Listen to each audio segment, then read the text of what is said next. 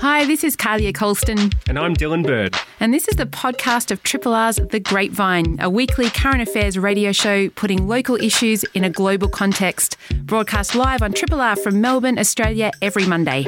Hope you enjoy the podcast. And if you have any feedback or would like to connect, hit us up via the Triple R website. And we have spoken to CEO at the Grattan Institute, Danielle Wood, quite a few times over the years about the gender balance of our parliaments and policies that affect the lives of women. We've also taken a spot poll of women in economic portfolios, which tend to be the pathway to the very senior levels of leadership in federal and state governments. The new federal parliament seems to be a leap forward in representation, uh, not only for women, we also have a record number of First Nations voices and Asian Australians and independents as well. But how big is the leap? Leap we have just taken. Danielle, it's uh, wonderful to have you on the show once again. Welcome. Thanks for having me, Dylan. And so, first up, what is your takeaway from the new parliament that we have before us? Uh, well, it is a, a lot more um, diverse in the, in the, ways you've just mentioned. Um, so, um, more women, and particularly more women in cabinet positions than we've never seen before. Um, you pointed to an increase in um, First Nations representatives, which is incredibly exciting. I think also um, more generally, um, people from culturally diverse backgrounds are represented at levels we haven't seen before. Uh, and of course, it looks a bit different in that we've got a big, a bigger crossbench mm. as well. Um, so even though Labor was successful in, in getting the majority of seats at 77, uh, we now have a sizable crossbench of, of Greens and, and independents, which, um, you know, I think may well change the way in which some of the kind of aspects of parliamentary debate and, and discussion work. So I think it's actually it's quite um, exciting to see something that looks different to what we're used to. Absolutely, and I mean, you know, hopefully that flows through to a change in the culture of Parliament as well, because that's been spoken about at length, um, you know, in, in the previous um, previous term of government. But what does this mean, I suppose, for, for policy making? One issue that the Grattan Institute had talked a lot about is is childcare, and that was a major pitch that Labor took to the election. What do you make of, of what we might see in that space? I suppose in terms of you know enabling more women into the workforce, but also bringing broader economic benefits and, and productivity as well? Yeah, look, I think, I mean, Labor has clearly put that as one of the key policies that they put forward at the election, which was really about um, reducing the high out of pocket costs for childcare, which particularly impact people um, when they've got kids of before school ages. And, and, what we see is that those, you know, those costs, which are really high at the moment by international standards, are a big barrier to, to mainly women, um, sometimes men, but mainly women participating in the workforce. And in a world where we've got um, labour shortages, really low unemployment, uh, in a world where we've got cost of living pressures, um, it is actually you know, doing something about this kills a lot of birds mm. with the with the one stone. Um, so I know Labor are very serious about it. They've um, their policy will come into effect uh, next July, so July 2023. Uh, and then they're talking about actually a much more fundamental reform of the system, which is moving to universal low cost care for everyone. Um, that is something that you don't do overnight. That would be something that was introduced over a number of years. Uh, but certainly the indication is that they are taking that commitment seriously, and I suspect, you know, this term, what we'll be seeing them doing is kind of putting in place um, all the things that you would need to make that a reality. And I suppose, uh, how do you, you view those sorts of, of, of, policy changes in dealing with with issues that you know take some time to, to rectify and to see some of the benefits start to, to flow through? Given that we've got you know some really immediate short term challenges at the moment with high inflation and you know historically low wage growth over the years as well, what should be the balance between you know kind of short term relief um, without exacerbating um, in, inflation in the in the form of you know tax cuts and, and that sort of thing, while also also putting in place some longer term reforms that can deliver benefits, you know, in, in the years to come? Yeah, it's a very big challenge, and it's a challenge for any government. We only have three-year terms at a federal level, yeah. so um, often the temptation is to, to focus on those short-term things because, as you say, you know, you could put a lot of policy energy, political capital into doing long-term reforms, which by definition are hard, uh, and, and you don't even really see the benefits within the, the term. Um, but you know, I think it's absolutely crucial that we do do some of these long-term things. You don't want to take on too many. There's a limit to what governments can do, but picking off a couple, like, um, you know, changing, really reforming the early childhood um, sector, I think, is important. Um, but you know, they they will also need to respond to the short term, as you point out. Um, there are some pretty um, sizable challenges with inflationary pressures. Um, the real challenge, though, is there's not that much government can do yeah. that will make a difference. Um, they really should not kind of pump in a lot of stimulus in the economy because that makes the problem worse. Uh, and you know, unfortunately, that's what the um, the previous budget did, uh, and that's kind of exacerbating the challenge at the moment. Um, they may be able to do some targeted things around cost of living support, but it really, you know, to the extent they do it, um, I would argue it's got to be focused on, on the most vulnerable. So really, you know, people on welfare payments or very low incomes. Um, if you try and do something much more across the board, you actually risk making the problem even larger in the long term. Yeah, and the government has made a submission to the Fair Work Commission to rise the, the minimum uh, minimum rate um, by 5.1% to kind of align with, with inflation, I suppose. And, you know, as you say, there's a limit to what government can actually do in this space, but that's something something I suppose that they would like to see. They're also holding a job summit later in the year as well. I mean, what's your sense of, of the extent to which they're, they're able or signalling, a straddling, I suppose, of these issues by delivering what's needed to those most vulnerable um, while not creating bigger problems for themselves through things like, you know, tax cuts, which are, you know, in some cases already built in? Yeah, so um, on the on the wages front, um, ultimately the decision around the minimum wage is made by the Fair Work Commission. Mm. Um, what the uh, government has done is made the submission, as you point out, arguing that wages should keep pace um, with inflation for those on minimum wage. Um, that you know, will presumably factor into the decision of the Commission, but ultimately the, the Commission is independent and, and will make a call. But look, I would be very surprised um, if we didn't see um, a higher increase in the, the minimum wage to reflect um, the fact that, that prices are rising much more quickly than, than we've been become accustomed to in the past decade. So I think that um, you know is an important thing that governments can do. Um, Job Summit is interesting. I mean, the real challenge I think is we have um, a number of sectors that are kind of government funded sectors where wages um, been really low for a long time. Um, so we've got the aged care workers that have a Fair Work Commission case uh, at the moment, and I think it's really important that the government signal that they would support a, a wage rise there. Um, you know, frankly, we, we're going to need to see those wages increase if we're going to be able to attract and retain the staff that we need to deal um, with growing demand in the sector. Uh, and the same arguments apply to, to childcare workers as well. Um, you know, incredibly um, important um, valuable work that's historically been very, very unrewarded. Yeah. Uh, and we face challenges with, with shortages of key staff. So I think those are really the areas where the kind of activity on wages has got to focus.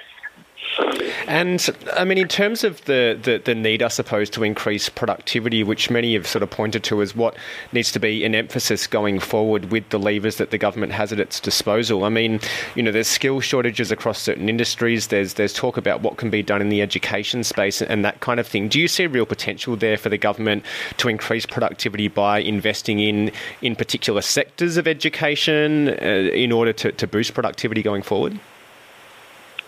Yeah, so I think um, you know when you talk about productivity, uh, education is absolutely crucial. You know, investing in the human capital of the population uh, to kind of mm, be able to be ready for the jobs of the future is absolutely critical. So, um, the the more immediate things you can do are on the skills front.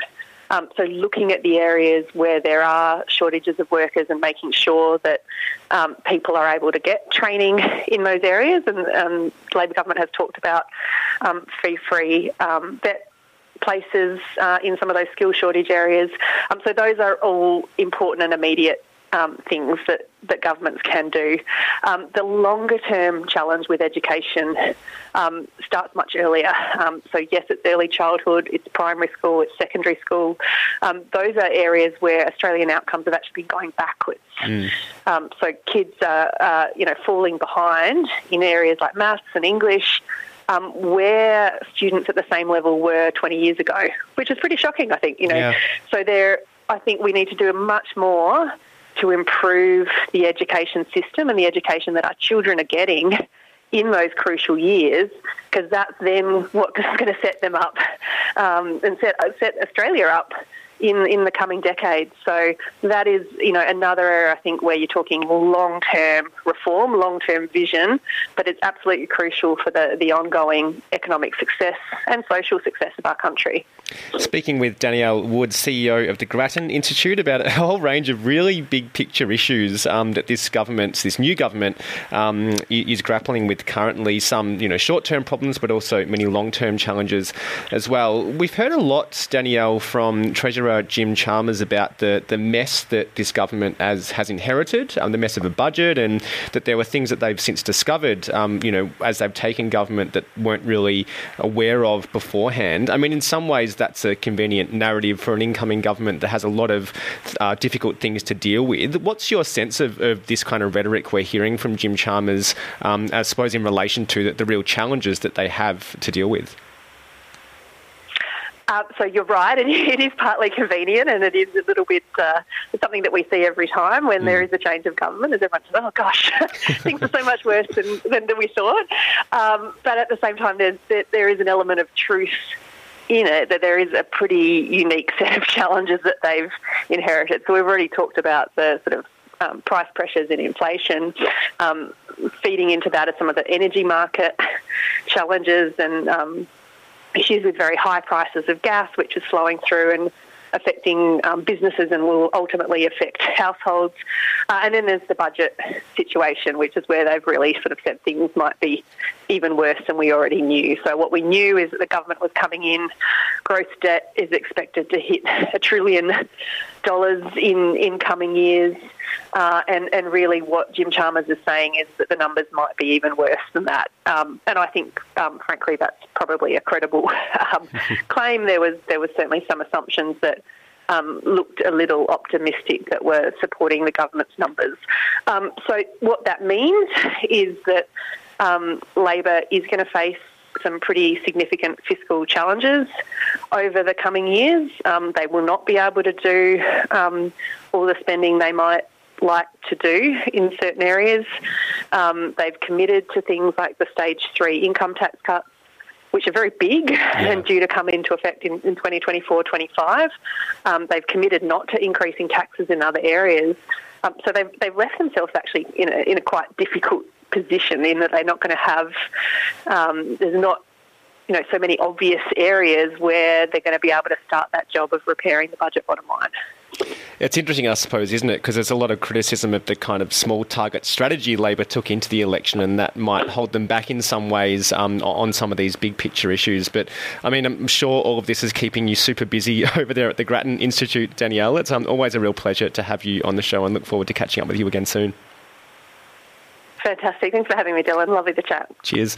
Danielle Wood there, the CEO of the Grattan Institute, talking about the I suppose, economic headwinds that the government is grappling with at the moment, touching on a whole range of issues there and um, commencing, I suppose, with the much more diverse parliament we have as well. Triple R on FM, digital, online, and via the app. Thanks so much for being here. It means a lot. Since the federal election, a major focus of the new government has been on the Pacific. Foreign Minister Penny Wong has spent the last couple of weeks visiting a host of Pacific Island nations at the same time her counterpart in China, Wang Yi, has been on a whirlwind tour forging numerous bilateral agreements, uh, but falling short in their efforts to establish a region wide deal covering things like economic engagement and policing, to name just a few. So, what does this all mean for the region as Australia seeks to recast its relationship with the Pacific? Dr. George Carter is a research fellow at the Australian National University's uh, Department of Pacific Affairs. He's also the director of the ANU Pacific Institute and joins me now on the line. George, pleasure to have you on Triple R. Welcome. Thank you very much for having me on your show. And so, how significant is it that the Pacific has been such a focus of this new government in Australia? Um, it's, it's, sending the clear signals and uh, optimism around the Pacific.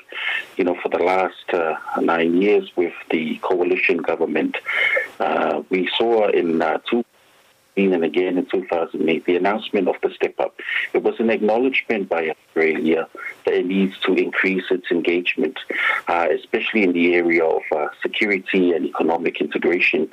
However, one that was missing, and we see it with the new Labor government, is this open openness to have a dialogue and to work with the Pacific in the area of climate change. So under the last coalition government, it was a clear uh, there was a work around uh, climate adaptation, but here we see through the statements by Penny Wong a new era of engagement, whereby they like uh, they hope to see Australia and Pacific Islands, as well as regionalism, work together in international advocacy for climate action. And this is something new. It's claiming uh, optimism uh, around the region, but also to the potential of what this deep relationship could uh, uh, especially in the coming years under Labor. Yeah, and so as you've observed, you know, Penny Wong jetting around to, to different countries in the region and, and forging a number of, um, of, of, agreements, what have you kind of taken away from how particular leaders in the Pacific have responded to the change of government and, and Minister Wong specifically? Mm. Uh, very favourable. Uh, we saw in the first visit with Prime Minister Bainimarama of um, it was a one, but I think two to three day visit. that we saw in the previous week, um, last week, with the visit to Samoa, especially during the time of its independence celebration, and again to the Kingdom of Tonga.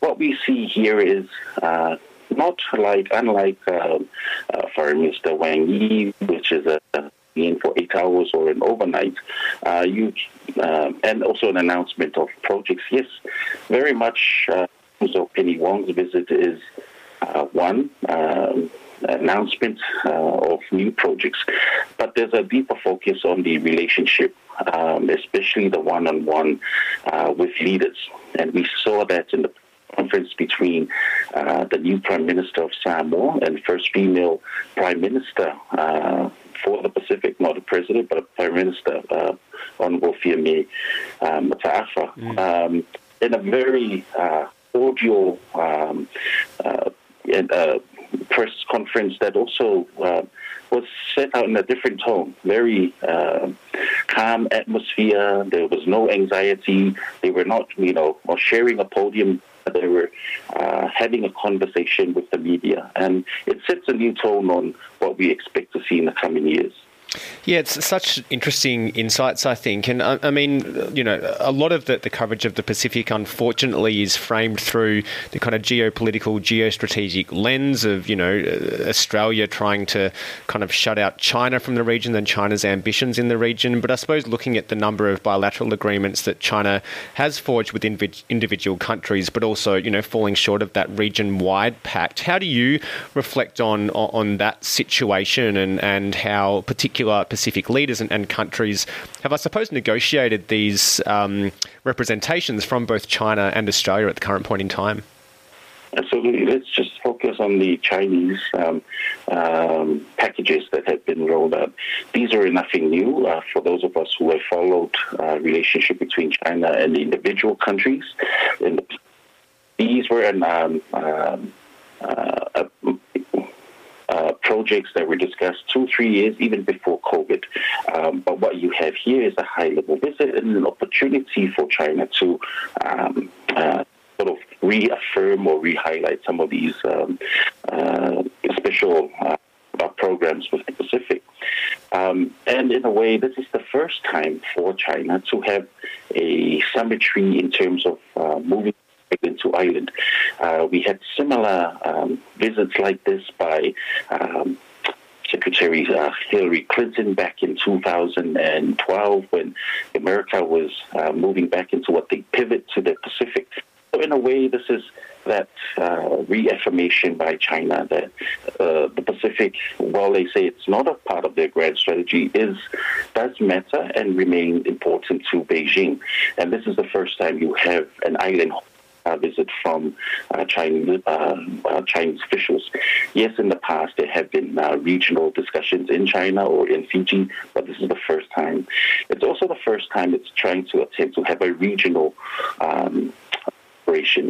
Well, this is something new. Um, it's uh, the regional order has always been uh, with uh, the West, especially with New Zealand and Australia being a part of it. So it's vitally important that Penny Wong first visit, not just affirming her bilateral uh, engagement and, and uh, relationship with Fiji, but very much affirming the regional order uh, through the Pacific Island Forum. And we see leaders responding to how China has tried to engage in that space. That uh, of the many values that is uh, important to the Pacific in terms of Pacific regionalism, consensus uh, is important. It was articulated specific way when it was discussed in the 1970s. It's also articulated in the Blue Pacific, which is the current regional uh, identity or uh, um, uh, sort of policy that brings together regional cooperation. And we saw leaders affirming that, that in terms of consensus, it's vitally important. It means that it's not voting, mm. rather, when one country says it's uncomfortable, it's the whole region that's so that's something that China has has, and I hope has learned in terms of how this operates. Uh, that uh, it's important to bring everyone along rather than one by one uh, trying to stitch a regional cooperation from there. Whether you bring everyone along before uh, sort of making any formal announcements. And from what you've seen so far of, of, of, Penny Wong, particularly in the Pacific, do you have the sense that, that she and I suppose the Australian government more broadly has a, a nuanced sense of the, the, need to develop those proper relationships and you know achieve a level of consensus and, and acknowledging and respecting those sort of long-standing customs, I suppose, that reflect the region's cultural diversity and, and ties among different groups? I no doubt because Australia uh, was a part of this construction of Pacific identity in the 1970s when it was part of one of the founding countries in the establishment of the Pacific Island Forum and has remained a consistent part, uh, both uh, through the dialogue, but also in terms financially in supporting Pacific regionalism. And it continues to be one of that uh, main areas of uh, Australian engagement. And so uh, it has but what we see differently uh, now under the Labor government, uh, yes, we hear in the rhetoric and see in the speeches uh, the need to uh, be in listening mode, and that is. Uh, but it goes beyond that. Uh, and this is what uh, not only uh, academics, commentators, but also we think that uh, um, from the region will be um, observing is how much uh, um, Australia listens or how much uh, Penny Wong listens into uh, some of these issues. And part of that is uh, comes through in terms of the actual uh, policy. Now we see a continuation in the area of economic and security integration, uh, but what we're all looking for towards is what's been said around international engagement, advocacy, and climate change um, the news of a uh, Pacific um, and Australia hosted Conference of the Parties for UNFCCC uh, will bring about not only great um, uh, international ambition, but also ambition in here in Australia. And that's something that uh, uh, many are looking forward to. Um, yeah. Yeah.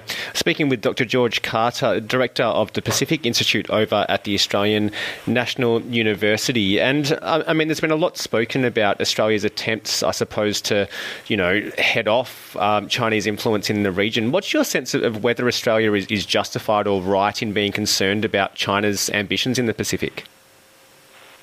Um, you know, each uh, it's important that uh, each country or wherever you stand from, you're able to openly um, discuss but also articulate uh, that perspective. Now, here Australia, it's quite mixed uh, in terms of, and that's part of their uh, Australia's economic, but also uh, security cooperation, uh, um, and also uh, the past with uh, China. It is also fair to say that of the concerns uh, and the cautious approach uh, from um, Australia is based around that experience through cyber attacks that has um, been part of um, the everyday life here. And it's important that that is articulated. Um, and it's also important for people that there is a, a, section in society that will also articulate this through anxiety.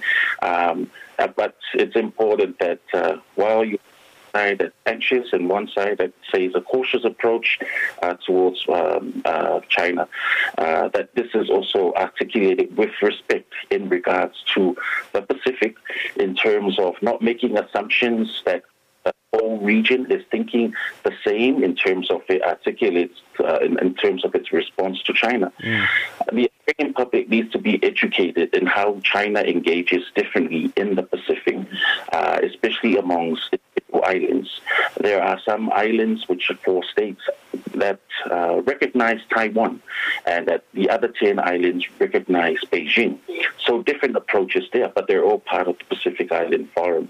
It's important also to uh, understand there is not just a first wave of uh, um, Chinese immigrants, but also a population of third and fourth generation Chinese, which are, uh, um, have lived and been part um, Pacific society.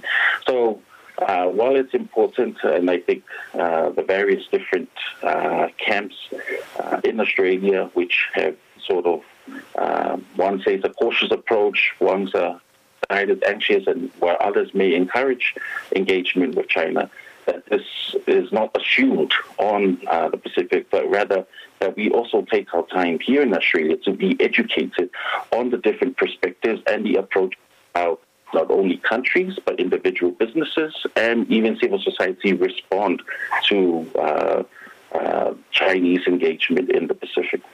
Yeah, absolutely. And and I mean, you, you, mentioned the significance of, of you know this sort of new era, I suppose, of of Australia's diplomacy with a range of different different peoples and, and, and countries in the Pacific in relation to climate change. And there is a um, sort of hopes, I suppose, to, to host a UN climate summit here in the region how significant is that for sort of properly putting on the world stage, I suppose, the very real and present dangers that climate change poses to, to so many people and communities in the Pacific? It's not only in the Pacific, it's also here in Australia. Yeah. Um, climate change, climate impacts um, is dangerous. Uh, whether or uh, and it, these societies as well as countries are vulnerable, uh, you know, and it's a threat societies. In the Pacific, uh, many many islands like uh, in uh, local atoll nations like Tuvalu, Kiribati, and Marshall Islands, uh, it's asserted that this climate crisis is an existential threat uh, to uh, not only their livelihoods, well-being, but also the security of um, of these people. Um, and it's important that uh, we also take into account that that we share the same climatic region, we share the same ocean, so that from these areas uh, are shared amongst um, uh, uh, Australia, but also individual Pacific countries. And so having a COP sends signals not only internationally, but, uh, but also domestically. Australia, but domestically also in, in individual Pacific Island countries. We can only see the example of UK in terms of how it's hosted um, the last Glasgow. It wasn't just about leaders working with other uh, superpowers or leaders like China and the United States, but also major uh, polluting countries to cut emissions and greater climate action. But it was also uh, internal uh, change uh, in the UK. We saw uh, movements in terms of low carbon transition. We see the public engaged in dialogue. Uh, we saw the public participate in cutting uh, in uh, individual actions, cutting down emissions. We saw an increase in uh, climate education, but we also saw an increase in UK uh, partnerships globally, and we foresee that in terms of Australia. Uh, we will not only be seeing, know and I guess explore um, vulnerability in the Pacific, but also how these individual states and societies are responding through technology, but also through traditional knowledge in responding to current impacts of climate change.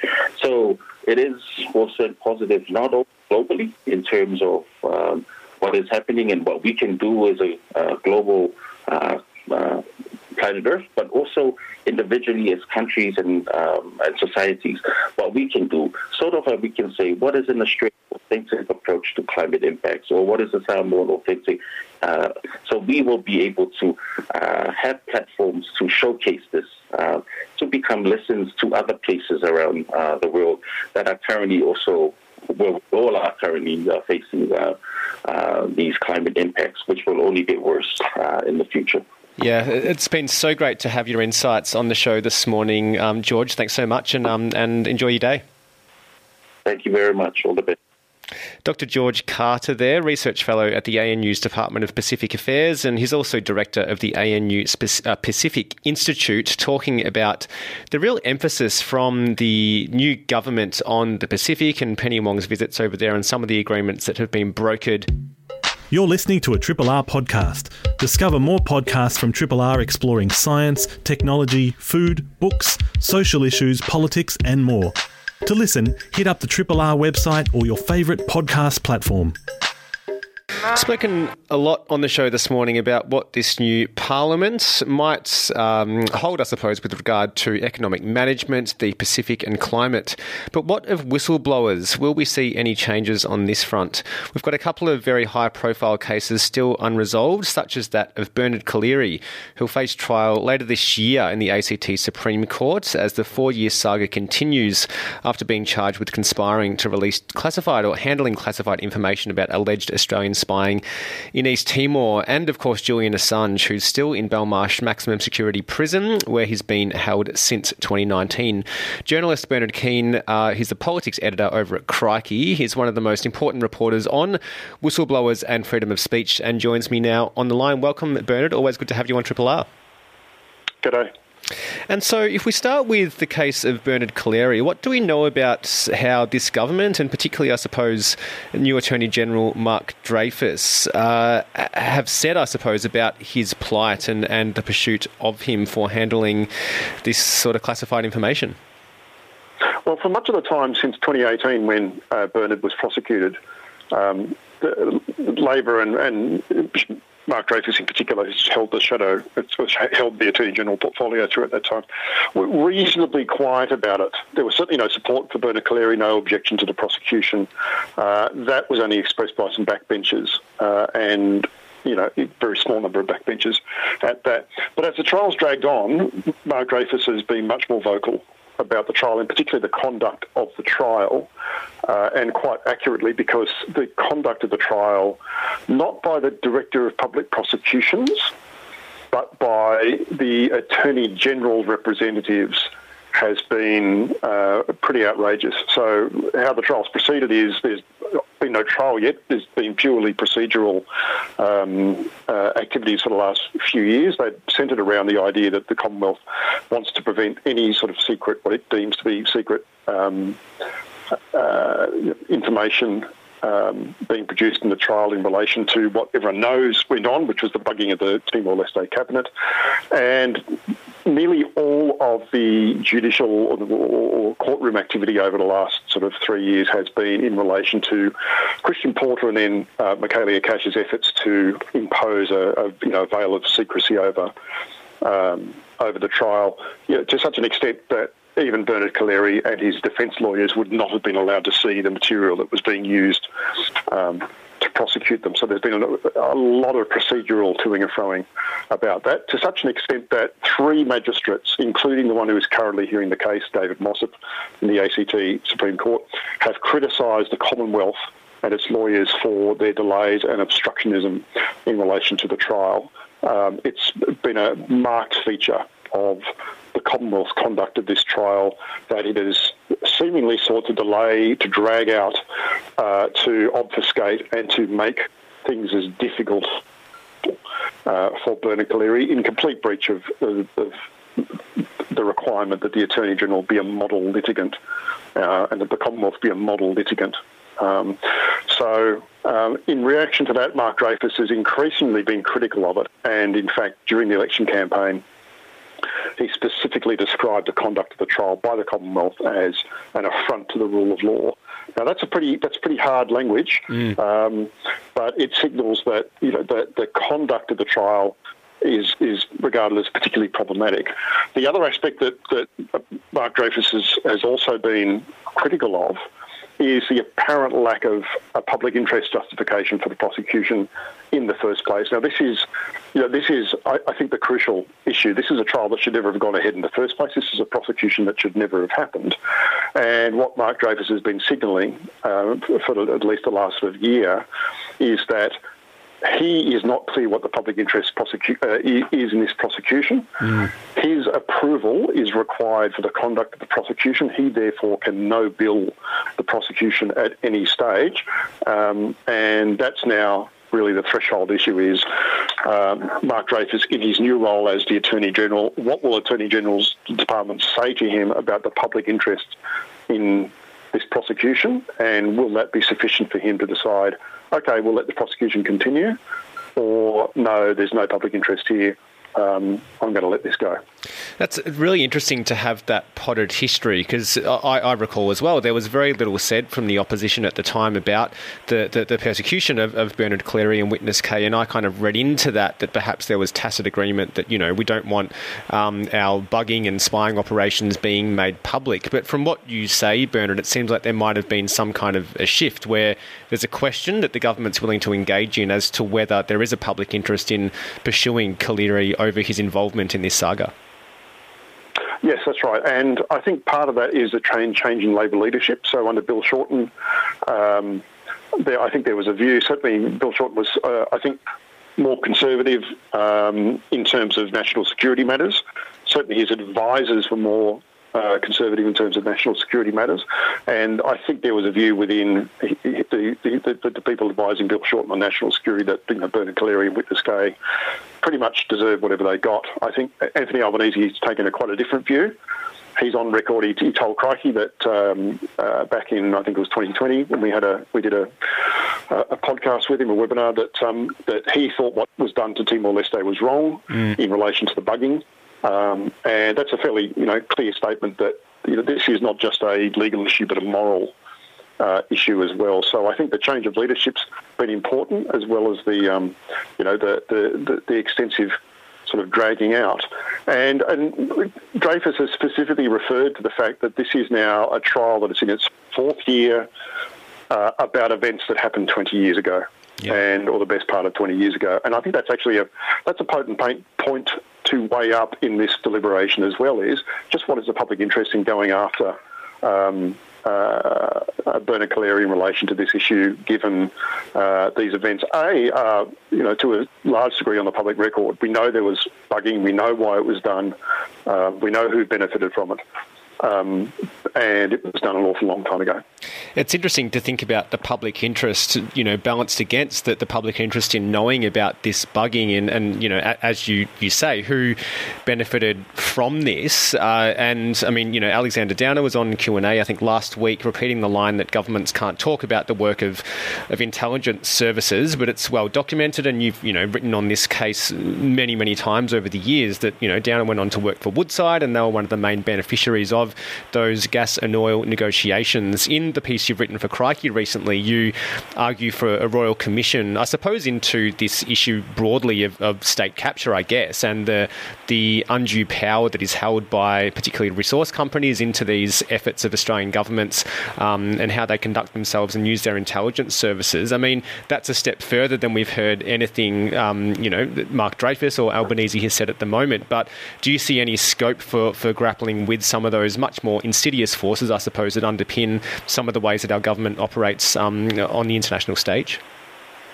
Well, there's a couple of issues here. One is the fact that we have, uh, like other our Western allies, uh, our intelligence agencies engage in commercial espionage. Um, now, the, the, term of art that's used in national security legislation is economic.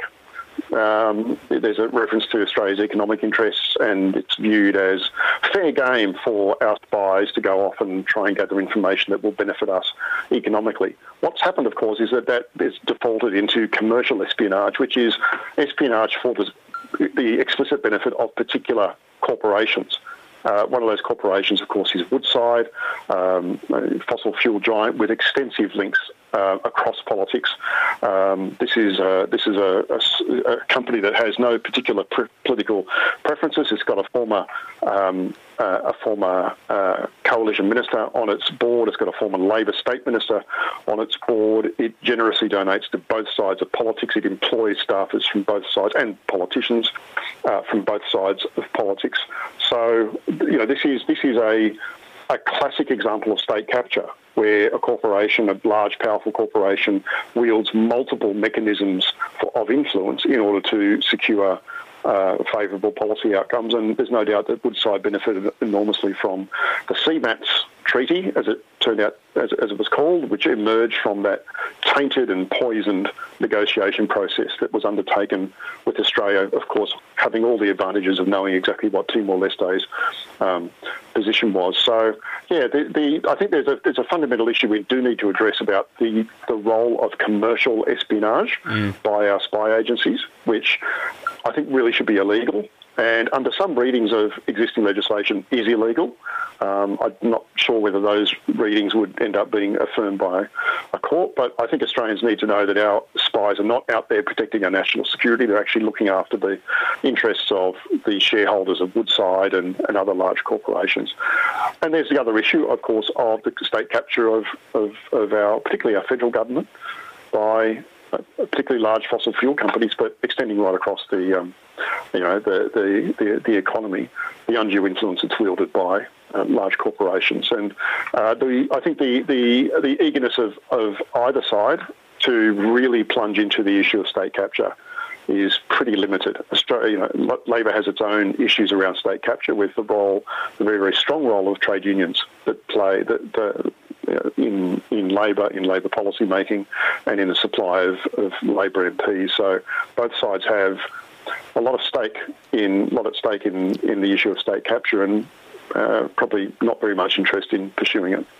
That voice you can hear is Crikey's Politics editor Bernard Keane talking about the new government's approach to um, the, the, prosecution of, of, Bernard Collaery, the lawyer representing witness K, and this is all surrounding his involvement in handling uh, classified information, um, you know, spying essentially that was that was undergone by Australian intelligence forces in East Timor a couple of decades ago. And I suppose on that issue of, of whistleblowers and freedom of speech, another very high-profile case that many are, are waiting to see how the government will, will respond to is, that of Julian Assange. He's set to discover his fate in, in the coming weeks when the UK's Home Secretary Priti Patel is due to decide on whether to order his extradition to the US, um, you know, as per instruction by the British courts. The new government here in Australia has suggested they'd like him to be freed, but have you seen any signs yet that they might be engaging with the UK and, and US governments on this at all, Bernard? All we've seen, all, all, we've heard so far is Anthony Albanese saying that, um, uh, well, his statement, maybe I'll just describe his statement mm. rather than try to describe what he meant. Uh, his statement was that not all diplomacy is carried out with a megaphone. And I assume we're meant to take from that that there are behind the scenes and uh, confidential discussions underway between Australia, the US, and the UK you know, our AUKUS partners, you know, we, one should point out, yep. about the fate of Julian Assange. Um, but other than that, look, Labor has not really deviated markedly from the previous government in its indifference to the fate of uh, an Australian publisher and the fact that he is um, uh, not, not just the Trump administration but the Biden administration are very, very keen to get Julian Assange over and jail him for being a journalist and being a publisher. And you know, there are multiple reasons why this should be a deep affront to Australians. But, you know, obviously the threshold one is that um, uh, Julian Assange is an Australian and he has received minimal support from successive governments, right from when Bob Carr was Foreign Minister under the Gillard government through uh, the um, uh, the uh, you know the coalition years, and and you know we'll see what happens under this government. But we have seen a bit of a pattern over all these years of people when they're in opposition, uh, whether it's Julie Bishop or uh, um, when she was in opposition, of saying yes, they'd like to help Julian Assange more than they have, but um, uh, when they actually get into government, suddenly nothing much happens.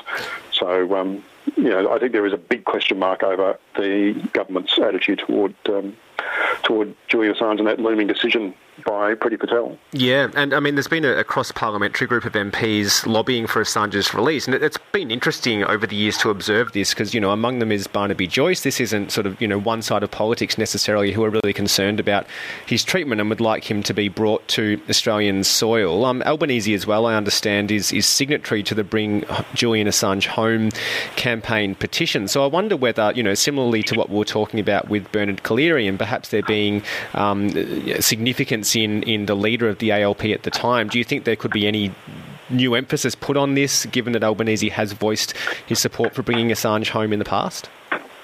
Oh, look, I, look the, I, the, the Labor under Bill Shorten, I think, was was much more hostile to um, uh, to Julian Assange than under Anthony Albanese. So, uh, yeah, again, I think there is a you know, there's a as people might know, I assume they know Anthony Albanese is from the left of the party. Mm. That has not really manifested itself much in the way of policy um, in the last three years. Obviously, Labor took a very policy-light sort of approach to to this election, uh, successfully as it turned out. But I, I, think on national security, there is probably a little bit more. Uh, reflection of a different ideological emphasis, or at least a different, or, or at least greater flexibility in relation to national security issues than we saw under Bill Shorten, who was, um, uh, as you would know from the WikiLeaks cables, um, released um, over a decade ago, uh, was very, very happy to talk to the United States as a as a confidential source, and um, uh, is generally seen as uh, you know being pretty close to the right the right wing Labor Party's approach to international relations. Yeah, well, I mean, we've touched on two very high profile cases, but we know that these issues around whistleblowers and, and, freedom of speech have much broader implications as well. So we'll be watching carefully to see what happens in this space. Bernard, it's always great to have you on Triple R. Thanks so much for, for joining us today on, on today's show. No worries, good to talk. Cheers. Bernard Keane is Crikey's politics editor, talking about the plight of Bernard Collaery there, and Julian Assange, what the new government's approach might be to those two cases in particular. Triple R. Rising Festival is in full swing, and Baxter Dury is one of many artists that there is a lot of excitement about. The UK artist and son of new wave legend Ian Dury is performing in Australia and in Melbourne for the very first time at the Forum tomorrow night. Ahead of that, he took some time to have a chat to me early this morning. So, Baxter, it's great to have you in the country and on Triple R. You've been in Australia for a few days now. How's your time been so far? Well, you know, untangling the jet lag, you start to have little glimpses of a nice um, society. It's very nice, uh, nice uh, bread and, and food and, and hospitality is amazing. You're so kind of bonkers with um, jet lag. It's quite hard to focus sometimes, but the gigs are quite centering and the audiences have been great. So far, all positive. Yeah, I, I heard that you flew direct from London to Darwin. Is that right? Yeah, something like that. Yeah, I can't even remember. Yeah, we went all the way, 17 hours. I've never flown there before, so I can't compare it to the other way of doing it, but it seemed okay. they were very nice. Yeah, well, um, you have played in Sydney on Saturday night and then last night in Brisbane. How did those shows go? They were, went well, I think. I think I was pretty surprised by the amount of people and enthusiasm and the sort of varied crowds that we tend to get. The same, similar sort of vibe in England we got here. Um, and it was good. It was actually really good. It was a surprise. I mean, in my cynical outlook, I thought we'd be in a small outpost with about 20 people. um, I couldn't. I was quite surprised that you know your records could reach right to the other side of the corner of the earth, and um, it was good. It was really good. Well, there's so much excitement to have you playing in Melbourne. So tomorrow night you're playing at the Forum Theatre, which uh, you know is a very sort of large, grand venue in Melbourne. A lot of people's favourite sort of gig-going places in town. But even though you are in Melbourne performing for the first time, you've got a connection to this city. Madeline Hart, the female vocals we hear on quite a few of your tracks, is initially from Melbourne. How did you two start collaborating? I can't remember right in the, how we got introduced, but we just did a while ago, years ago, and we just kind of became friends. And ever since then, it's been pretty effortless. And we've had, you know, many, many traveling gig experiences. You know, we, we're pretty, we're like family, really. So um, yeah, I can't. I, I think she's planning to move back actually, which is not a surprise. So um, it's quite. This is quite significant for her to come and do these gigs. Yeah. So does that mean you've got a bit of a local tour guide then when you're in town? Yeah. Well, our family all are all there, and they came to Sydney actually, and they're very one lovely family. So it's been really nice actually. It kind of that's nice to have that association with somewhere because you get a kind of a sense that you're you're seeing it properly. If you see what I mean, you're being you kind of I can I can I've heard so many stories about Melbourne, and I feel like I know it. Well, you, you have spoken about your sort of experience over the last two years because Night Chancers, you know, it feels like it came out yesterday, but that was at the start of lockdown, really, in, in 2020 when that album emerged, your sort of last full length um, studio record that you released. And you've spoken about uh, sort of getting into some, I suppose, different artists over that time, um, being influenced by your son Cosmo, the likes of Frank Ocean, Tyler the Creator, Kendrick Lamar. Have you found that those types of artists have started to kind of weave their way into your songwriting at all? Yeah, I mean, invisibly, I think you've got to be careful of not being too obvious because it's not misappropriation, but you sort of sound a bit stranded culturally if you think you're you have a right to adopt a kind of. A lot of that music is born from an experience that I don't relate to because I don't. I'm not a black person from America, so mm. you've got to be careful to some extent. Not to say any music's owned by anyone, but you know there are elements of its creative side, more creative side of the music, which I'm so impressed by, and I think it makes most other forms of music pr- sound pretty provincial compared to those guys. And, and Probably making the most interesting music I can I know of and often there's really beautiful production accompanying their tracks as well, because it's the lyrics and the songwriting often that really, you know, sort of underpins their approach. Um, but I wonder about the the production on uh, the track that you released coming out with your, your compilation from last year, Mr. Maserati. DOA was the sort of new single to appear on that. That one you wrote in collaboration with your son and have said that this is the, the beginning of something. So, what does that mean? I mean, more collaborations with your son to come or, or a bit of a different approach to songwriting? Well, you can't really control him. He's a random variable. He does his own thing, which is a good thing. He's got he's not impressed by much. So, um, but I think it's just always good to choose a, a, a kind of new course, um, just to keep your head uh, interested. Otherwise, you just sort of dry up and become a kind of good old boy singing the old traditional songs, and that is a depressing peninsula to be in. You mustn't. Um, I just think it, i can afford to sort of do what I want, and to some extent, you wonder if it will sound any different to anyone else. But as long as I'm interested um, that's what's important, I think. And how does does do you know he feels about collaborating with you? Because obviously, you know, a lot's been spoken about you kind of, you know, coming in the shadow of your, your father in some ways and came to music, I suppose, a little bit later. But is there a sense at all of, of any pressure that he feels to, to be a musician? No, I think he's very. Uh, I don't think he even wants to be a musician, to be honest. Um, I think he's very certain about, you know, there's not the same pressures. There's a different, you know, we're all different generations.